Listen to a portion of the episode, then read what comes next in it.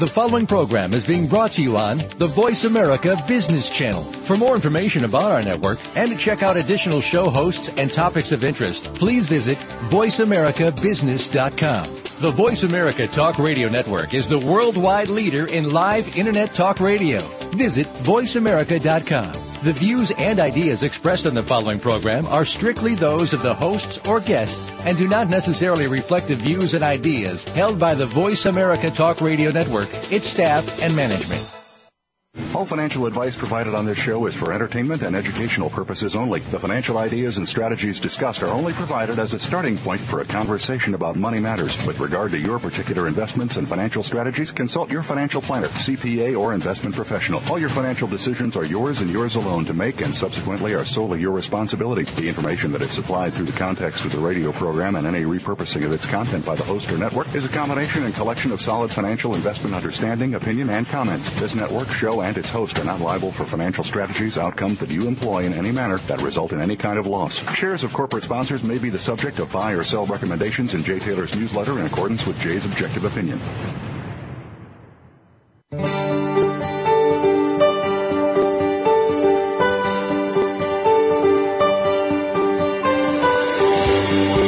Welcome to Turning Hard Times into Good Times with your host, Jay Taylor. This hour will help investors fix issues and achieve personal gain.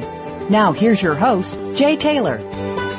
Welcome to Turning Hard Times into Good Times. I am your host, Jay Taylor, and like I uh, like to uh, advise you every week, I'm also the author of a newsletter called Jay Taylor's Gold, Energy, and Tech Stocks.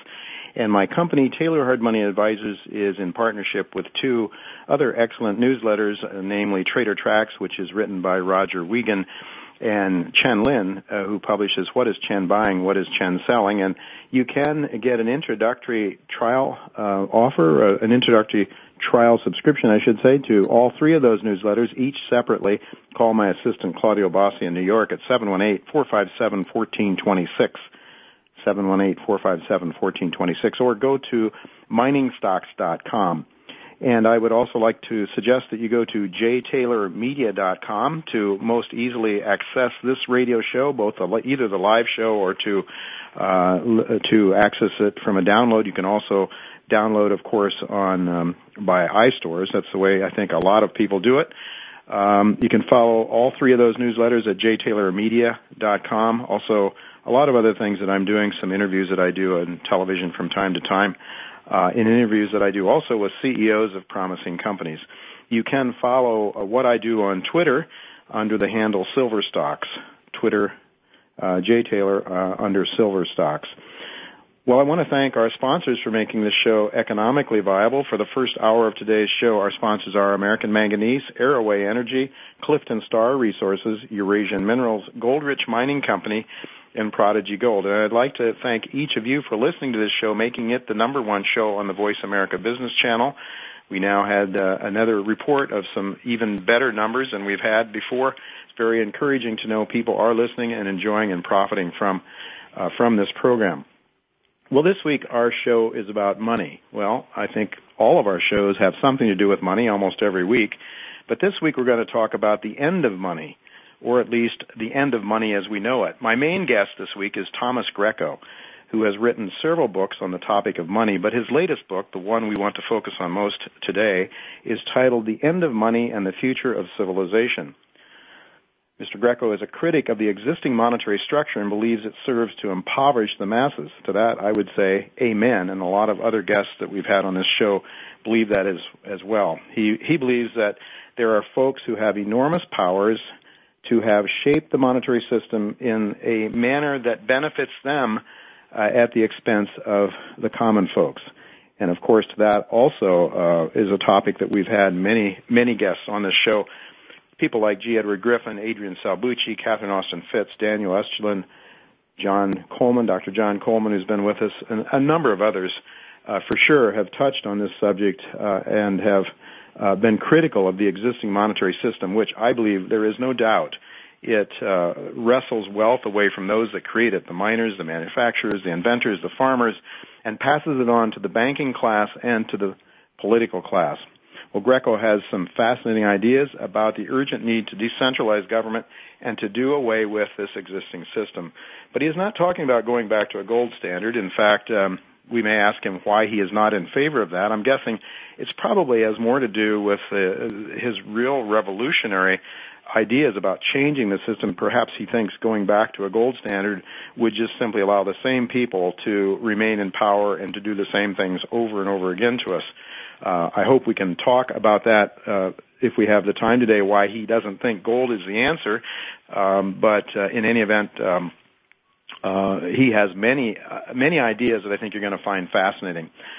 Um, whether you know Mr. Greco thinks uh, whatever he thinks about the gold standard, in two weeks I do expect to have one person back on this show, possibly two, who are very very much in favor of returning to a gold standard or going forward to a gold standard. I'm talking about Lewis Lehrman, who's expected to be with us on June 5th, and as I understand it, there's a 50-50 chance that his friend Ron Paul may also be joining us on June 5th to talk about, uh, of course, to talk about the return to the gold standard, no doubt about some of the same things that Mr. Greco is critical about, the problems that we're seeing about an unjust monetary system.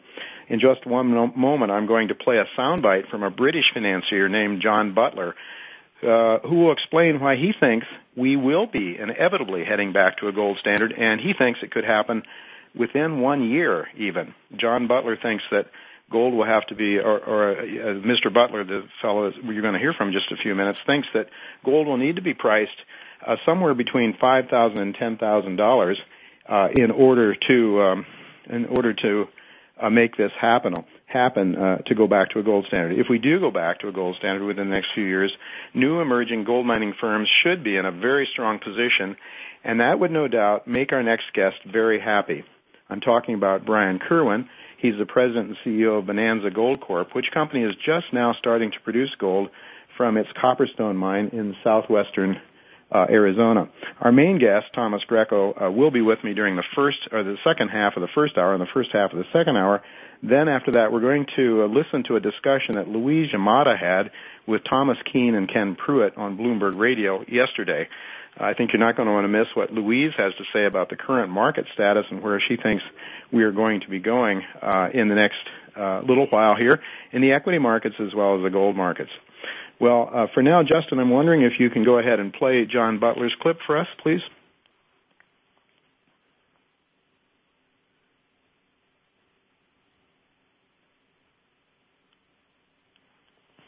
You think gold is expensive at almost $2,000 an ounce?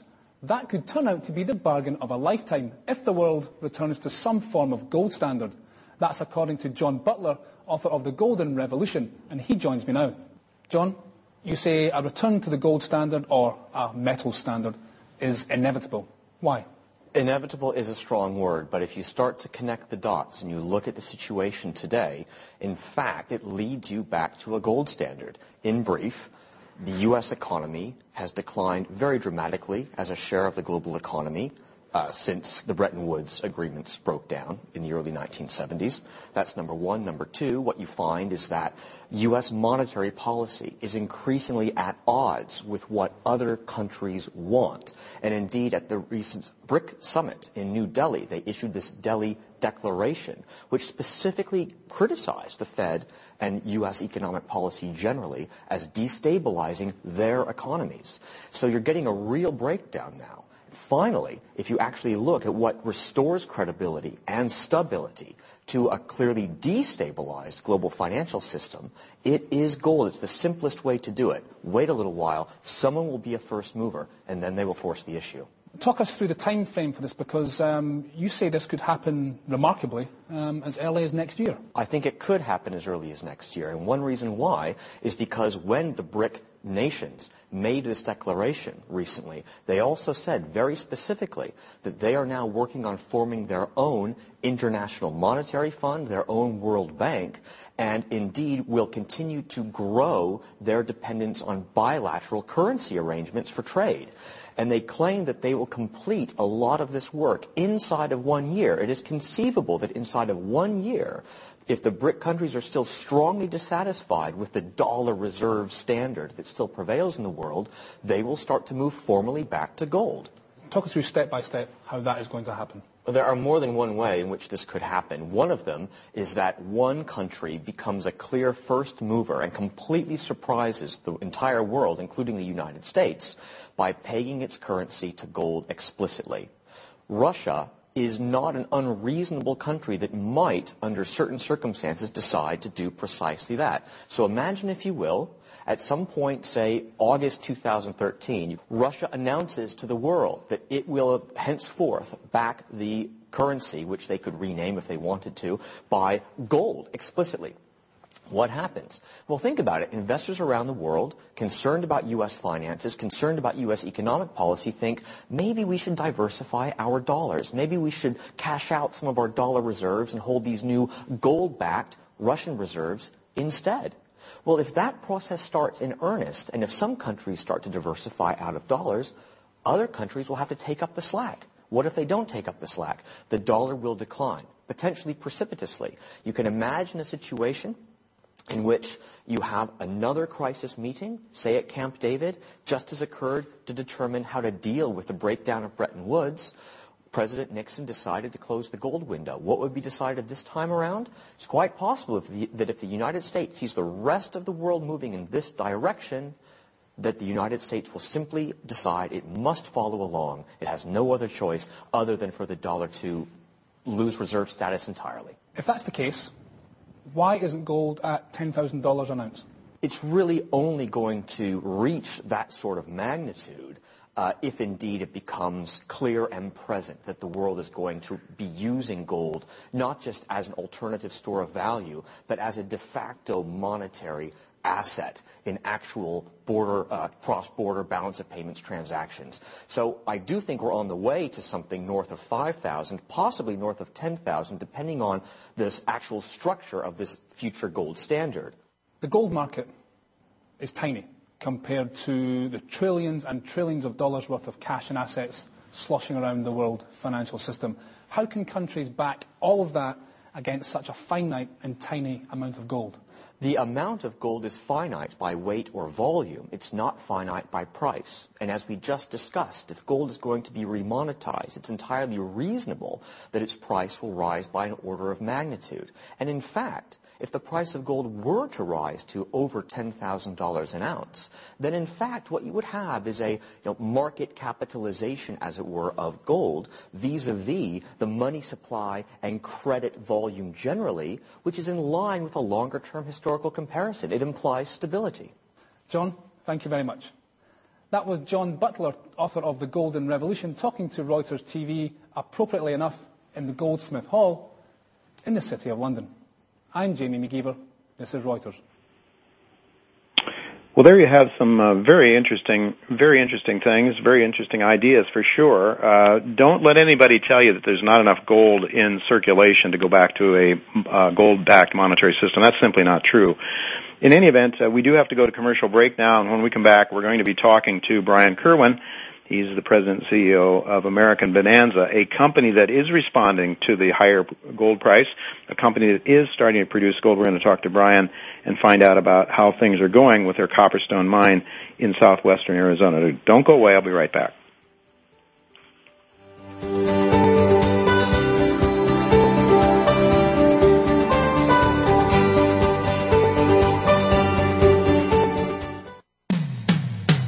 It comes to business, you'll find the experts here. Voice America Business Network. Arroway Energy is an oil focused Canadian based production and exploration company operating in the Peace River Arch region of northern Alberta, Canada, with a land base of over 28,000 hectares, surrounded by major oil and gas producers such as Birchcliff Energy and Shell Canada.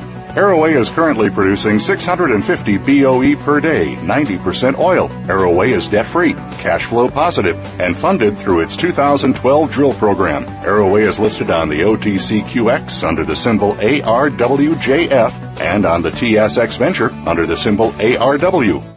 Why invest in Clifton Star Resources? Because they begin the year with excellent drilling results and high goal recovery tests on the Du Parquet project. A new experienced management team with proven exploration and development achievements is in place. The properties have historically produced over 1.5 million ounces of gold. They are located along the prolific Porcupine Destor Break in mining friendly Quebec near Rouyn, Noranda. A new resource estimation will be released in May. Clifton Star is only 35 million shares outstanding and is well funded.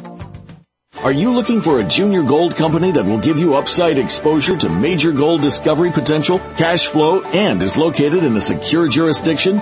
Goldrich offers you a unique opportunity and controls almost the entire historic Chandalar mining district, located in the prolific Ambler Schist Belt in Alaska. The company is applying modern day techniques to explore the district that previously hosted four hard rock gold mines and various placer operations. Visit Goldrich on the web at www.goldrichmining.com or look us up under the ticker symbol GRMC.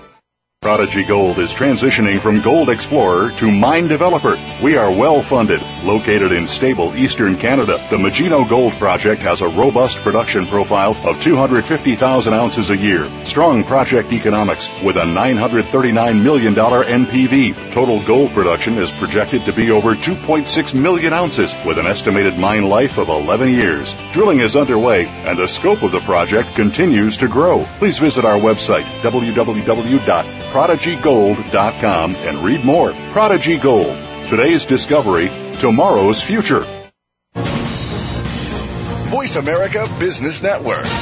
The bottom line in business.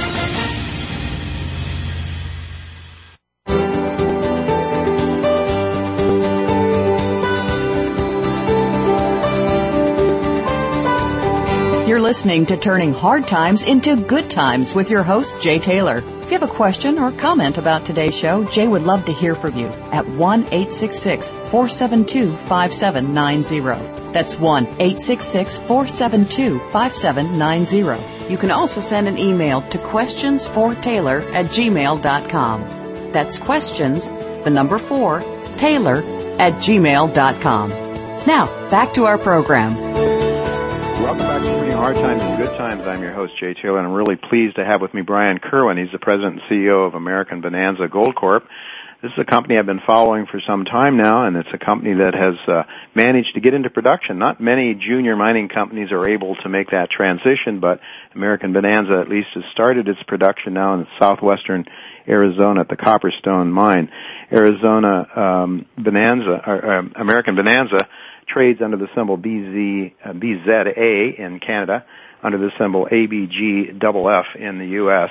200 uh, shares outstanding at 30 cents a share gives it a market cap of around 60 million dollars, and uh, it's a company I think is well worth listening to and, and following. So, welcome back, Brian, to Turning Hard Times into Good Times. Thank you, Jay. Pleasure to be here. Really good to have you. Uh, I know that you are in production now. You've made some announcements to that effect. You're not really full uh, commercial production yet. You're uh, sort of, I guess you call it the commissioning stage um, of production. I believe uh, you have a mill capacity of about 450 tons per day. How close are you to achieving that sort of full production or commissioning stage, uh, graduating from the commissioning stage to the commercial production stage?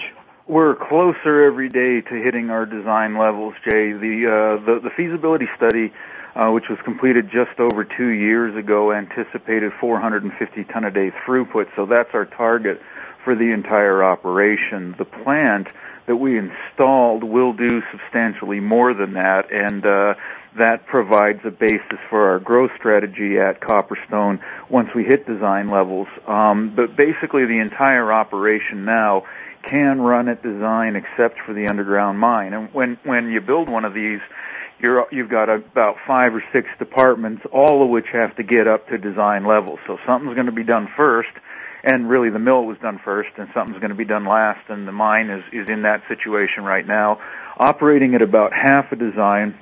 Um, we've spent a considerable amount of uh, time um, studying um, the underground mine and, and what it needs to get up to design. And we're in the midst of implementation of a number of um, things that we'll, we'll, we uh, are very confident will bring it to uh, design.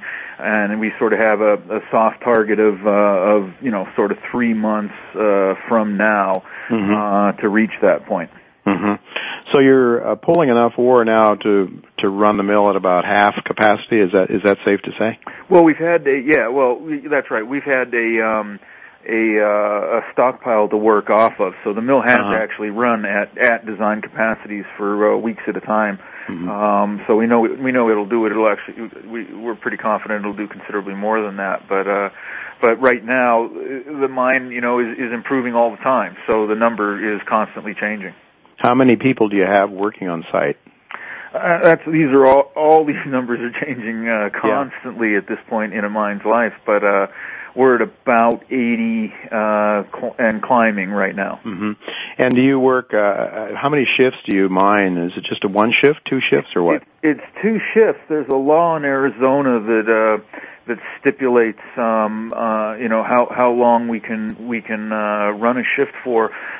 Excuse me. And the uh, the state legislature in Arizona has just uh, changed that. Uh-huh. Although we're waiting for uh, the effects to come through, but uh, we're running um, um, two shifts now, and we'll continue to run two shifts, but it, they'll be longer shifts, so the mine will basically go 24 hours once uh, once that's enacted. Hmm. Okay. What are they? Eight-hour shifts now? Right. Um, wh- what sort of average grades are you pulling now at this point in in time, Brian? And and will that change um, as you get into full commercial production? Uh, well, it'll always it'll always vary as you work your way through an Sure. ore body. They're not uniform. Um, but uh, you know, we've uh, we, we've we've it's a tough at this stage in a mine life when uh, it's so new. It's it's tough to uh, come up with a number because we just don't have enough history and because we've done some things that make the numbers confusing. So we've got we've got grade numbers as sampled in the underground mine. Remember, this is a high grade mine with free gold in it, so there are nugget effects and things Right. like that. Mill numbers are better. Um, so we've got we've got you know assays from our uh, underground mine. We've got assays as as the material moves through the plant. Um, thus far, you know, we've we've been above, and most by most metrics, we've been above uh, life of mine uh, average grades. Um, but for the first quarter, uh, for the mill, uh, those numbers are heavily skewed by a couple of things.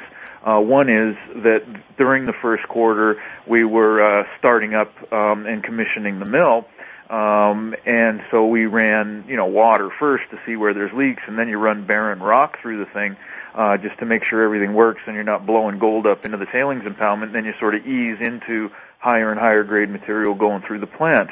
So you have a, uh, a const, you know, um, um, uh, tonnage uh, going through the plant that always gets counted as tonnage through the plant, even though it is somewhat some of it is intentionally zero grade or low Right. grade material.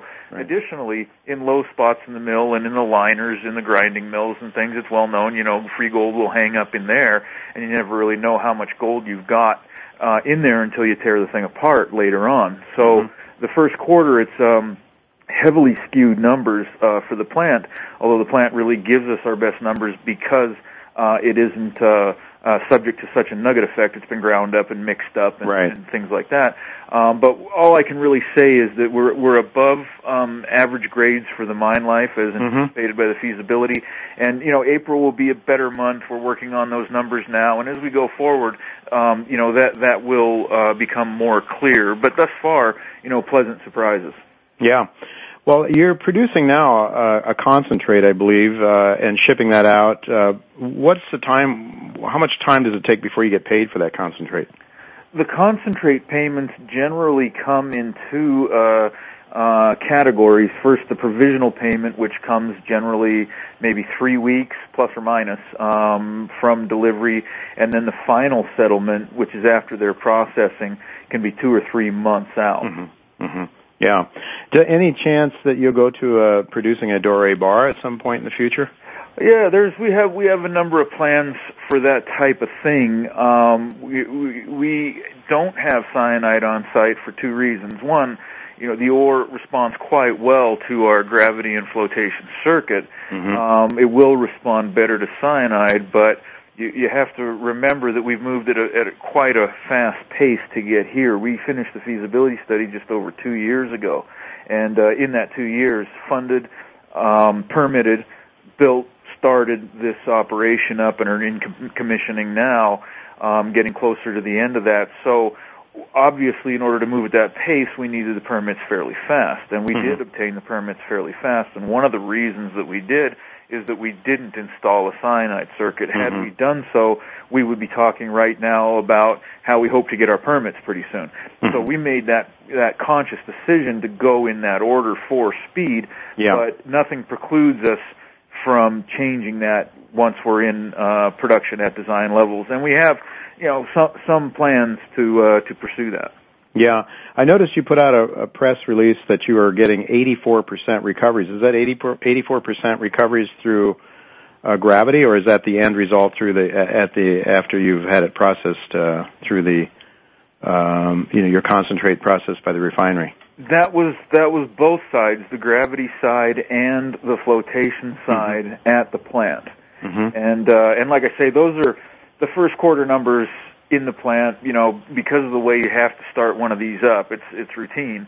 Um, those numbers are quite skewed. Uh, what we what we can focus on is what the tailings grades are, Mhm. and they maintain we're maintaining a low consistent tailings grade, which means that the gold going into the plant, you know, either is hanging up in the liners or something, Sure. which is normal, or it's going in the concentrate bag. So that's our real, you know, sort of policeman on site is what the uh, tailings grades are, and we sample that constantly, and we're happy with that. And, and like I say, as as April numbers um, start to come together, and then May, June, July, uh, those those numbers will all uh, become more clear. But we're happy with uh, with the mill's performance today. Mm-hmm. You had uh, 712 uh, ounces of production in your first uh, your first shipment. Um, I, I imagine you can't really comment on on what your projections are, but what are you projecting for this year in terms of uh, production? The uh, that's right. I can't really, but but what I can say is that once we hit design, and we're thinking again about three months from now for that, um, we will be in fully into year one of the feasibility study. And uh, the feasibility study anticipates year one at 36,000 ounces, so that would put it about 3,000 ounces a month. And that's really our target for um, for what that would commence once we hit full design. So our you know those years from the feasibility study will not coincide with calendar years. Mm-hmm. You had, uh, I think, talked about at one point in time something like 46,000 ounces of production during the first three years and tailing off later. Has that uh, changed a bit? Uh, no, that really hasn't changed. That's that's the average. Uh, those, those numbers come from the feasibility study. Mhm. Uh, thus far, we haven't seen anything to uh, suggest to us that you know the, the, that we need to make major changes to those uh, those plans and those estimates. They all seem to be uh, um, fairly uh, reliable at this point. So we haven't made any changes, but um, we, the deposit's wide open in all directions. And once we get the mine to design, uh, we're going to start an underground drilling campaign with a drill rig that we own uh, that's on site now. Mm, good. And uh, and and so after that goes to work, it, it will because it's going to be close to the ore bodies. Um, we're going to be able to drill fairly rapidly or make progress fairly rapidly with this underground drill. And so once it goes to work for six or eight months, you know, it's at that point that we may uh, be announcing some changes to those targets. Mm-hmm. And your uh, cost estimate, a cash cost estimate earlier on uh, through feasibility was four hundred and fifteen dollars. That does that still seem to be in the ballpark? Um, yes, that still seems to be a ballpark uh, cash production cost number. The feasibility also estimated a total production cost of uh, $624.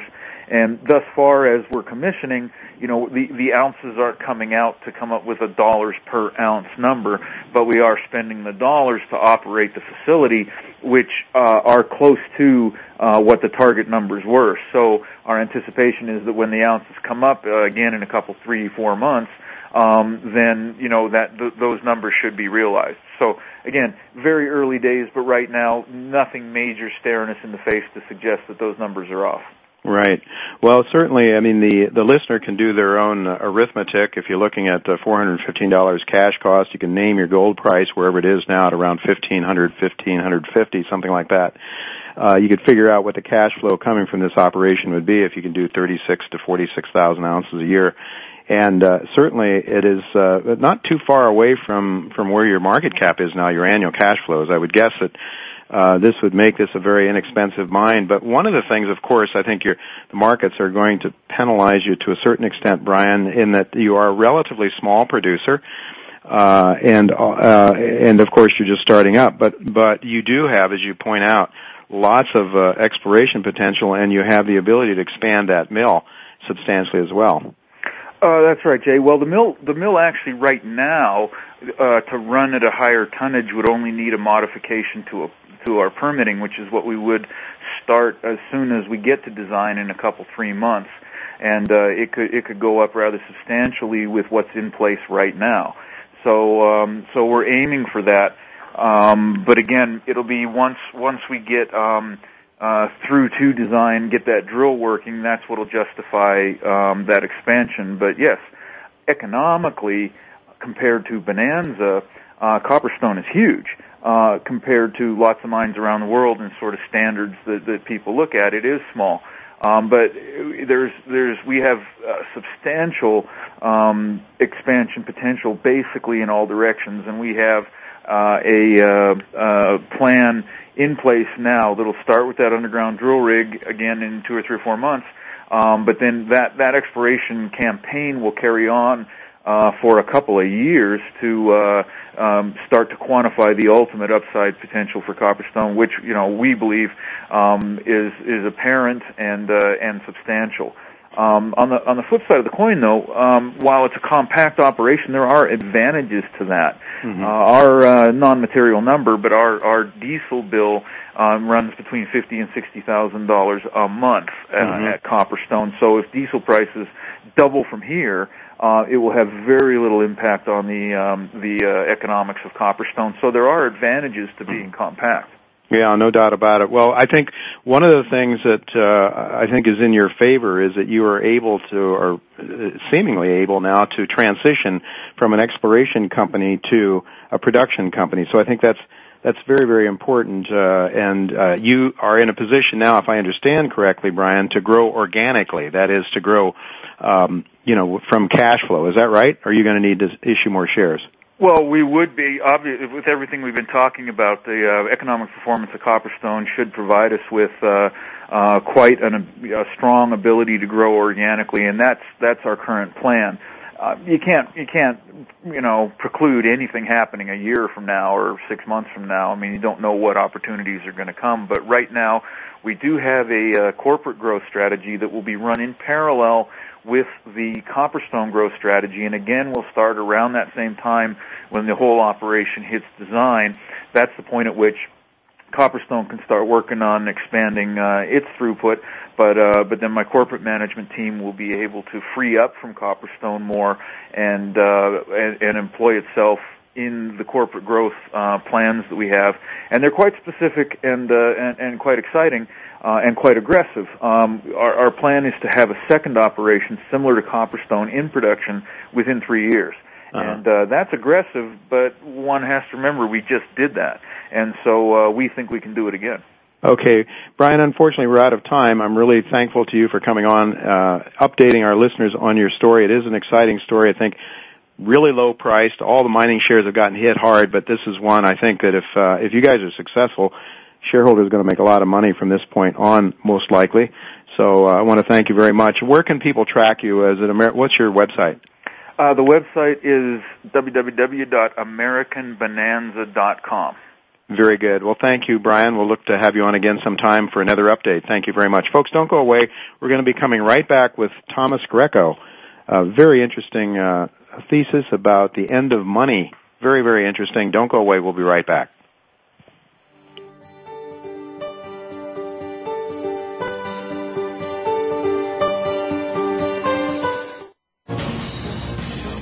Voice America Business Network, the bottom line in business.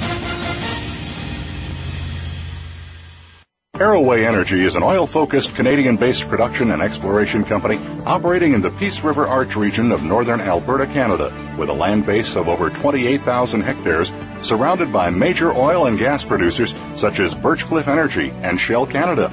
Arroway is currently producing 650 BOE per day, 90% oil. Arroway is debt free, cash flow positive, and funded through its 2012 drill program. Arroway is listed on the OTCQX under the symbol ARWJF and on the TSX Venture under the symbol ARW.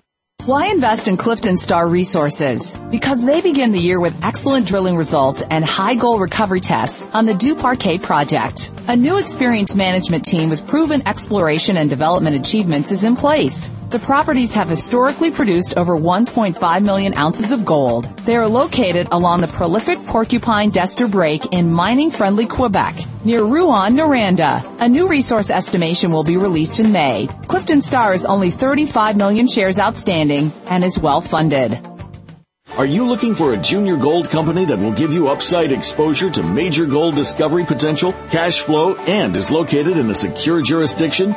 Goldrich offers you a unique opportunity and controls almost the entire historic Chandalar mining district, located in the prolific Ambler Schist Belt in Alaska. The company is applying modern day techniques to explore the district that previously hosted four hard rock gold mines and various placer operations. Visit Goldrich on the web at www.goldrichmining.com or look us up under the ticker symbol GRMC. Prodigy Gold is transitioning from gold explorer to mine developer. We are well funded. Located in stable eastern Canada, the Magino Gold Project has a robust production profile of 250,000 ounces a year. Strong project economics with a $939 million NPV. Total gold production is projected to be over 2.6 million ounces with an estimated mine life of 11 years. Drilling is underway and the scope of the project continues to grow. Please visit our website www prodigygold.com and read more. Prodigy Gold. Today's discovery, tomorrow's future. Voice America Business Network. The bottom line in business.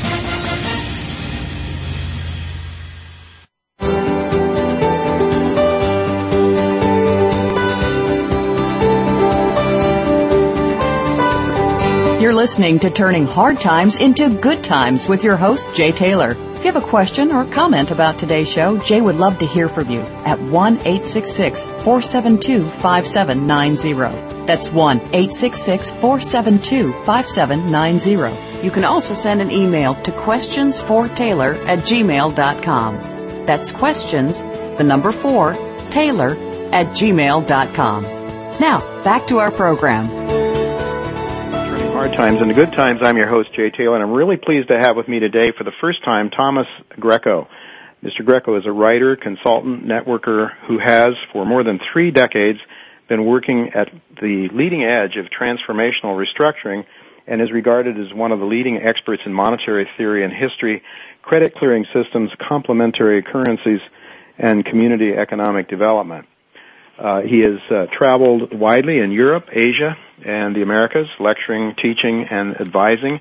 He's been a speaker at numerous conferences and led many workshops. He is the author of numerous books and articles. His most recent book, and the one we want to focus on today, uh, primarily, is The End of Money and the Future of Civilization. Uh, it is both descriptive of the essence of money and its historical evolution, uh, and prescriptive of actions that can be taken by communities, businesses, and governments to enhance economic stability through the liberation of the exchange process. Uh, Mr. Greco holds an MBA from the University of Rochester and a bachelor's degree in chemical engineering from Villanova University. Welcome, uh, Thomas. Really good to have you with me. Happy to be here, Jay. Uh, really uh, interesting. Your book is fascinating, and I think I saw you on a YouTube clip somewhere, and I said I've got to get this guy on the show. Uh, we are at a time, I think, when when there's a growing recognition. There are a lot of problems with the existing uh, monetary structure. Um, I would like to spend the first half hour of today perhaps talking about the end of money, and then perhaps spending the second half talking about the future of civilization. Um, it's very difficult for me uh, to conceive of a world without money. I think it's got to be difficult for anybody to to think about a non-monetary world. Virtually everything we do has a monetary aspect to it, uh, so it's just sort of difficult not to see money being around. I'm wondering if we could perhaps start out by asking you to define money, uh, because that may be a, a clarification, might might help us sort of understand where where you're going in your book. I know it isn't so simple. You know, we think of money; it's the stuff we carry around in our pockets, or it's uh, a little more mystical. Uh, those uh, electronic things that we see in our accounts, but it, interestingly enough, it was Ron Paul was asking Alan Greenspan what money was, and Alan Greenspan, head of the Federal Reserve, couldn't tell him very well. So, how do you define money? Well, money has become ever more ethereal as it has evolved over the centuries. Uh, money is actually today just credit. It's an information system that we use to uh, to deploy human effort and to compensate one another for goods and services that we exchange. Mm-hmm. But let me go back in history a little bit and describe the evolution of money. Sure. Or the evolution of the uh, of the of the exchange process.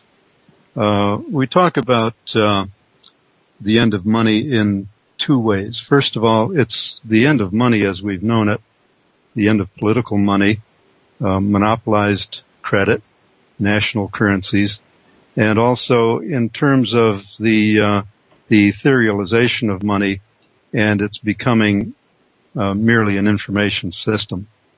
To begin with, reciprocal exchange was restricted to direct barter. I've got something you want, you've got something I want. Mm-hmm. We make a swap, and everybody's happy. Mm-hmm. Problem with barter is that it's limited. That uh, we each have to have something the other wants, otherwise we can have no barter transaction. Mm-hmm. So what happened uh, initially is that various commodities that were generally useful uh, served the role as exchange media. In in the colonies, for example, we had many different things being used as money, uh, as exchange media: tobacco, sugar, uh, animal skins, bullets, nails, uh, all kinds of things that were generally useful. Mm-hmm. Uh, eventually, of course, people settled on precious metals as being a, a more convenient uh, commodity to to deal in. Uh, but you know, in in post-war Europe, uh, what often served as money was cigarettes, Hershey bars, nylon stockings, things that the GIs had uh, ready access to through the PX. And uh, those went into general circulation when the money system broke down uh, in Europe after the war. But uh, you know, when we talk about using gold or silver as money, we're still talking about a barter transaction. Mm-hmm. It's yes. one thing. It's one thing for another. Mm-hmm. And there's a whole mystique about uh, gold that has risen up over the years. Uh, gold is really uh, a fetish. Now, from commodity money, uh, when banking developed, we moved into symbolic money, which was basically a warehouse receipt. You would take your gold and deposit it with a bank or a goldsmith, and you would get a receipt for that, which said you had so much gold on deposit, and you could claim at any time by turning in the receipt. Uh, or you could then do transactions by passing the paper receipts around, and whoever happened to hold the receipt could then claim the gold.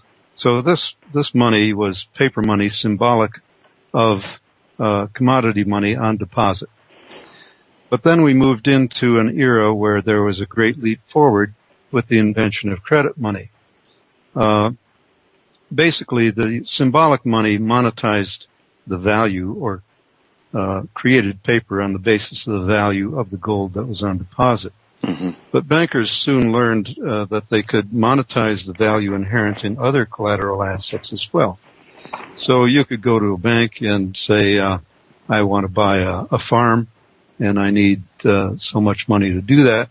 And the bank would create the money and then uh, deposit it to your account. So now you had money being created on the basis of the value of the farm. Mm-hmm. Now that's less liquid, of course, Mhm. but uh, it was a great leap forward because it gave us a flexible supply of money, Mhm. a flexible exchange medium. And so the creation of credit money was a great leap forward.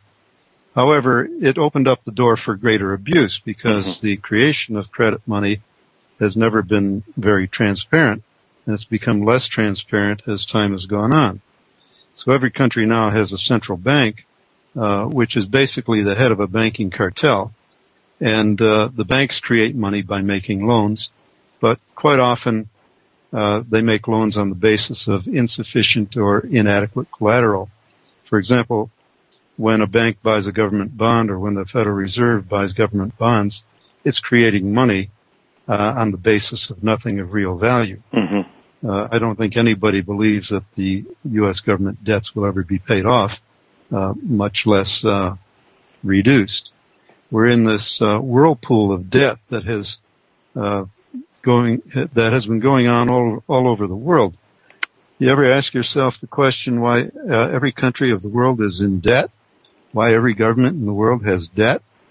Uh, why is it necessary for a country to have debt uh, when we have great prosperity in the West? Mm-hmm. Uh, Yeah, I the mean- problem is the centralized control of money and banking. hmm Okay, so that's that's and and up until a certain point, uh, Thomas, you know, I would say up until 1971, when Richard Nixon took us off the gold standard, uh, the gold back backing of money, sort of to an extent, helped to control that that relentless, uncontrolled creation of money and credit out of nothing. Um, and, and then when we went off of that standard, we started to see. I mean, I can remember when I was a young man, credit cards were not that common. I can remember my father saying they're not a good idea. Maybe you could have one to buy gasoline as long as you paid it back at the end of the month. It wasn't so bad. But then everybody started getting credit, and bankers started making a whole lot of money by giving credit to people that weren't credit worthy in the short run. And then we saw what's happened most recently with the housing debacle, where basically we've socialized and asked the masses to pay for uh, for the abuses of the banking system that you're talking about. I think, uh, and and so you know there are those people that would argue that if we just had stayed on some sort of a uh, an asset-backed monetary system rather than a liability monetary system that we could have held in check. We, I had, for example, uh, Richard Duncan on this show not long ago, a pretty well-known uh, writer in the financial world who argues that we should have done that, but now having having uh, let you know let the cat out of the bag, so to speak, we're we're not going to go back to a gold standard. We're going to have to do something uh, that is forward-looking, and, and hence, you know, my interest in talking to you because I know you have uh, a lot of ideas about how we can evolve into something better. But I, I hear what you're saying, the centralization and the power in the hands of the few to control the monetary system. But backing up a uh, just a, a second, you mentioned that money equals credit. And I agree with that. Certainly that's the way the system has evolved. But isn't there a certain portion of that monetary system that is still a store of value? For example, um, you know, you work hard, you save your money, you, you produce a profit, and so is it all credit, or or is there some store of value in that money in that monetary system as well? Okay, well, you're absolutely right in what you say. The uh, the link to gold was a uh, restraint upon governments uh, Mhm. and central banks uh, to inflate the currency. Mm-hmm. And once Nixon removed that, that was the last step in the abandonment of that that kind of restraint. Mm-hmm. But uh, there are other approaches to restraint rather than going back to uh, a link to gold. Mm-hmm. Uh, but uh, the basic problem is that money is created when banks make loans, and they make loans at interest. Mm-hmm. So you have everything being driven by the compound interest formula. This is an exponential growth function. Mm-hmm. And so the banks have to continually find additional ways to indebt the people or the companies or the government. Mhm. Somebody has to borrow money into circulation in order to keep this uh, system going Mm-hmm. because there's never enough money in circulation in order for everybody to pay what is owed. So we're we're on this uh, this escalator of of debt expansion, Mm-hmm. and every country of the world is in the same boat. Mm-hmm. Uh, you mentioned the the housing uh, bubble. Mm-hmm. Well, this was a this was a bubble created by the banks Absolutely. because they, as I say, have to find new ways of encumbering uh, the economy with debt. So in this particular round, they decided, well, let's uh, let's make real estate the basis for creating additional debt. So we'll invite anybody and everybody to come and buy real estate, and we'll create mortgage debt in order for them to be able to do it. Well, eventually you get to the point where uh, the debt cannot be paid. Some of the people that bought those uh, uh, real estate uh, parcels uh, were in default, and so you had the the collapse of the bubble. Mhm. And we've seen it over and over again. Before that, we had the dot com bubble. Absolutely. Before that, we we invented, or the banks invented, uh, student loans. mm-hmm. You know, when I when I was a college student, there was no such thing as a student loan. Mm-hmm. You either had to work your way through, or your family had to pay for you Sure. to go. And uh, basically, what happens is uh, when you create these credit bubbles, you just uh, expand the uh, the market price of the particular asset that's involved. So we've run up the price of the college education, we've run up the price of uh, real estate, uh, housing, and commercial real estate. And uh, what's next? You know, what happened with this last bubble collapse is instead of letting the banks uh, go bust because they're the ones that created the problem in the first place, uh, the government stepped in and and swapped government debt for the bad private debt. Mm-hmm. So banks have to encumber either the private sector or the public sector with additional debt in order to keep this uh, exponential growth uh, of of debt going. And the problem is that when everybody is trying to uh, meet their their payments on their debt, uh, companies are tearing up more of the landscape, trying to exploit more resources, uh, trying to dominate more markets, trying to expand their sales uh, and reduce their costs. So you have this uh, this debt imperative driving a growth imperative. Mm-hmm. And so economists like to talk in terms of economic growth as being the way out of our problems. Mm-hmm. Well, on a, fin- on a finite planet, you can only grow so far and then you reach maturity. You have to level off and, and reach a steady state. Mm-hmm. So we're moving into an era of a steady state economy. One way or another, that has to happen. We cannot continue to exploit the uh, natural resources and to pollute the earth and the uh, air and the water as we have been. Mm-hmm. You know, Alvin Toffler 30 years ago in his book, uh, The Third Wave, talked about the three wa- three waves of civilization. We had the agricultural civilization, where we began to produce uh, um, uh, food surpluses, and then we had the industrial civilization, uh, where we had a tremendous expansion in technology and production of all kinds of things. But he said uh, 30 years ago that this industrial civilization is finished, that we're moving into the third wave. And it's been variously called the information age and the age of Gaia. Uh, I call it the butterfly society. Mm-hmm. This, this is now emerging. And it has to, uh, it has to involve, uh, a movement to a steady state economy. We've mastered the production problem. We're able to produce enormous quantities of stuff a lot of it that nobody needs and nobody wants. And we're creating pockets of poverty in the midst of this plenty. The problem now is distribution, not production. And, you know, the United States is unique in, in one way, well, many ways, but in this particular way that I have in mind, uh, you drive around and you see all of these storage units where Yeah. people store their excess stuff. you don't see that in Asia. You don't see that in Europe. It's, Uh-huh. it's a uniquely American phenomenon. We've got so much stuff we don't know what to do with it. Mm-hmm. Mm-hmm. No doubt about it. Is certainly true. But going back to this credit bubbles, uh, the bubbles that we've had, um, you know, it, it seems to, you know, you said the bankers caused it. I would say the central bank caused it. Mr. Greenspan pumped money into the central banks, and if I'm a CEO of a bank, it's uh, uh, I have to try to maximize profits. That's my mandate, right?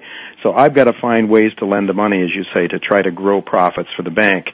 Now, uh, I put this question to uh, Robert Prechter, who was on my show in the past.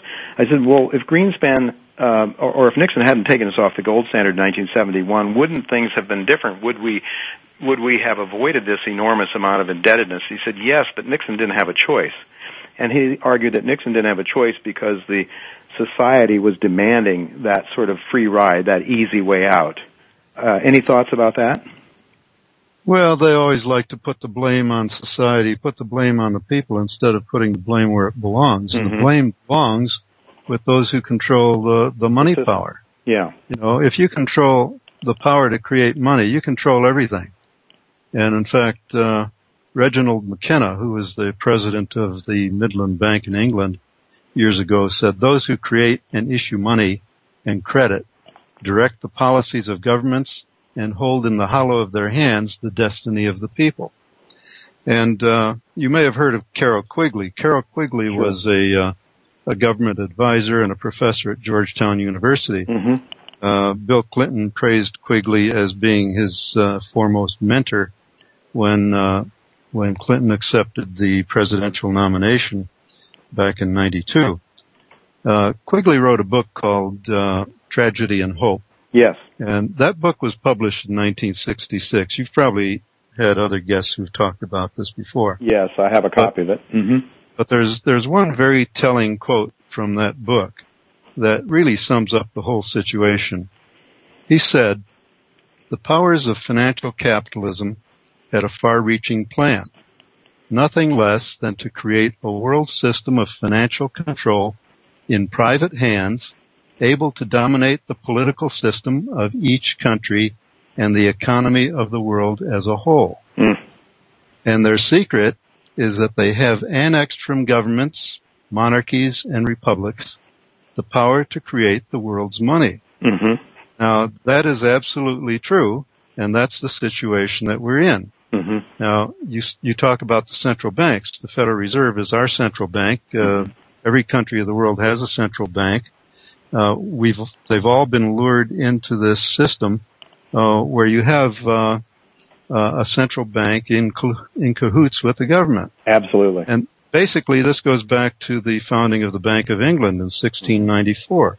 Mm-hmm. The basic arrangement was that the government gets to deficit spend rather than directly tax the people, mm-hmm. while the banks get the privilege of creating money and charging interest on it. Mm-hmm. So that's the collusive arrangement involved in central banking, and this is what we have to get around. Yeah, definitely. And of course, that's that's what your book is about as much as anything. You do a, a great job in your book, I think, of outlining a, a, lot of the topics that we've talked about on this show in the past uh, about the, this growing centralization of power in the hands of the few and uh, it, it's a global phenomenon, as you point out. And uh, but the hope is there as well, and this is why I think it's very important not just to wring our hands, but to look at the possibilities of how technology and other uh, things that are changing in society have you know can can work in either in a positive direction or a, a negative direction. I'm talking in terms of individual uh, individuality and liberty and those things that we hold dear, at least those things that our founding fathers held dear to a great extent anyway, and were written into our Constitution, which seems to be uh, increasingly ignored by our by by the powers that be. But in your book on page well, one, we're lo- lo- we're losing it all, Jay, because the we're we're feeding a cancer and starving the body. Yeah. You know, we're we're feeding this cancerous system, trying to keep it going, and uh, lavishing resources on the military-industrial complex and the financial sector, and starving uh, productive private enterprise for credit. Yes. Well, there's no doubt. Uh, I absolutely believe you're you're right about that. There's no question about that. But uh, your book provides some some room for hope, and we do have to go to a commercial break here. I think uh, very soon.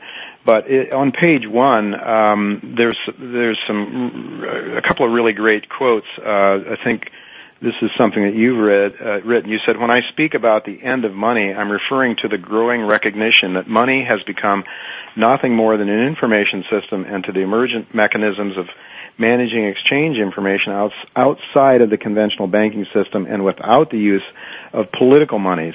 And then you went on to quote, and we do have to go to a break now. When we come back, I want to read this quote from uh, Dee Hock, uh, the CEO of uh, emeritus of uh, Visa International Bank, and it's a, it's a wonderful quote. I think it's a very very helpful, very optimistic quote. Uh, but I want to read it, and then I want to ask you: How do we get from here to there? How do we how do we get from this centralized um, imprisonment to one of of uh, individuality and liberty and freedom? So we do have to go to commercial okay. break. When we come back, uh, more. Don't go away. This is a fascinating discussion with Thomas Greco. We'll be right back.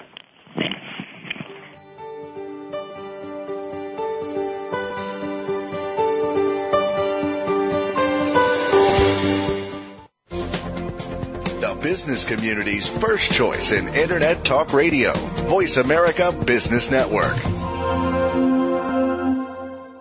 Arroway Energy is an oil-focused Canadian-based production and exploration company operating in the Peace River Arch region of northern Alberta, Canada, with a land base of over 28,000 hectares, surrounded by major oil and gas producers such as Birchcliff Energy and Shell Canada.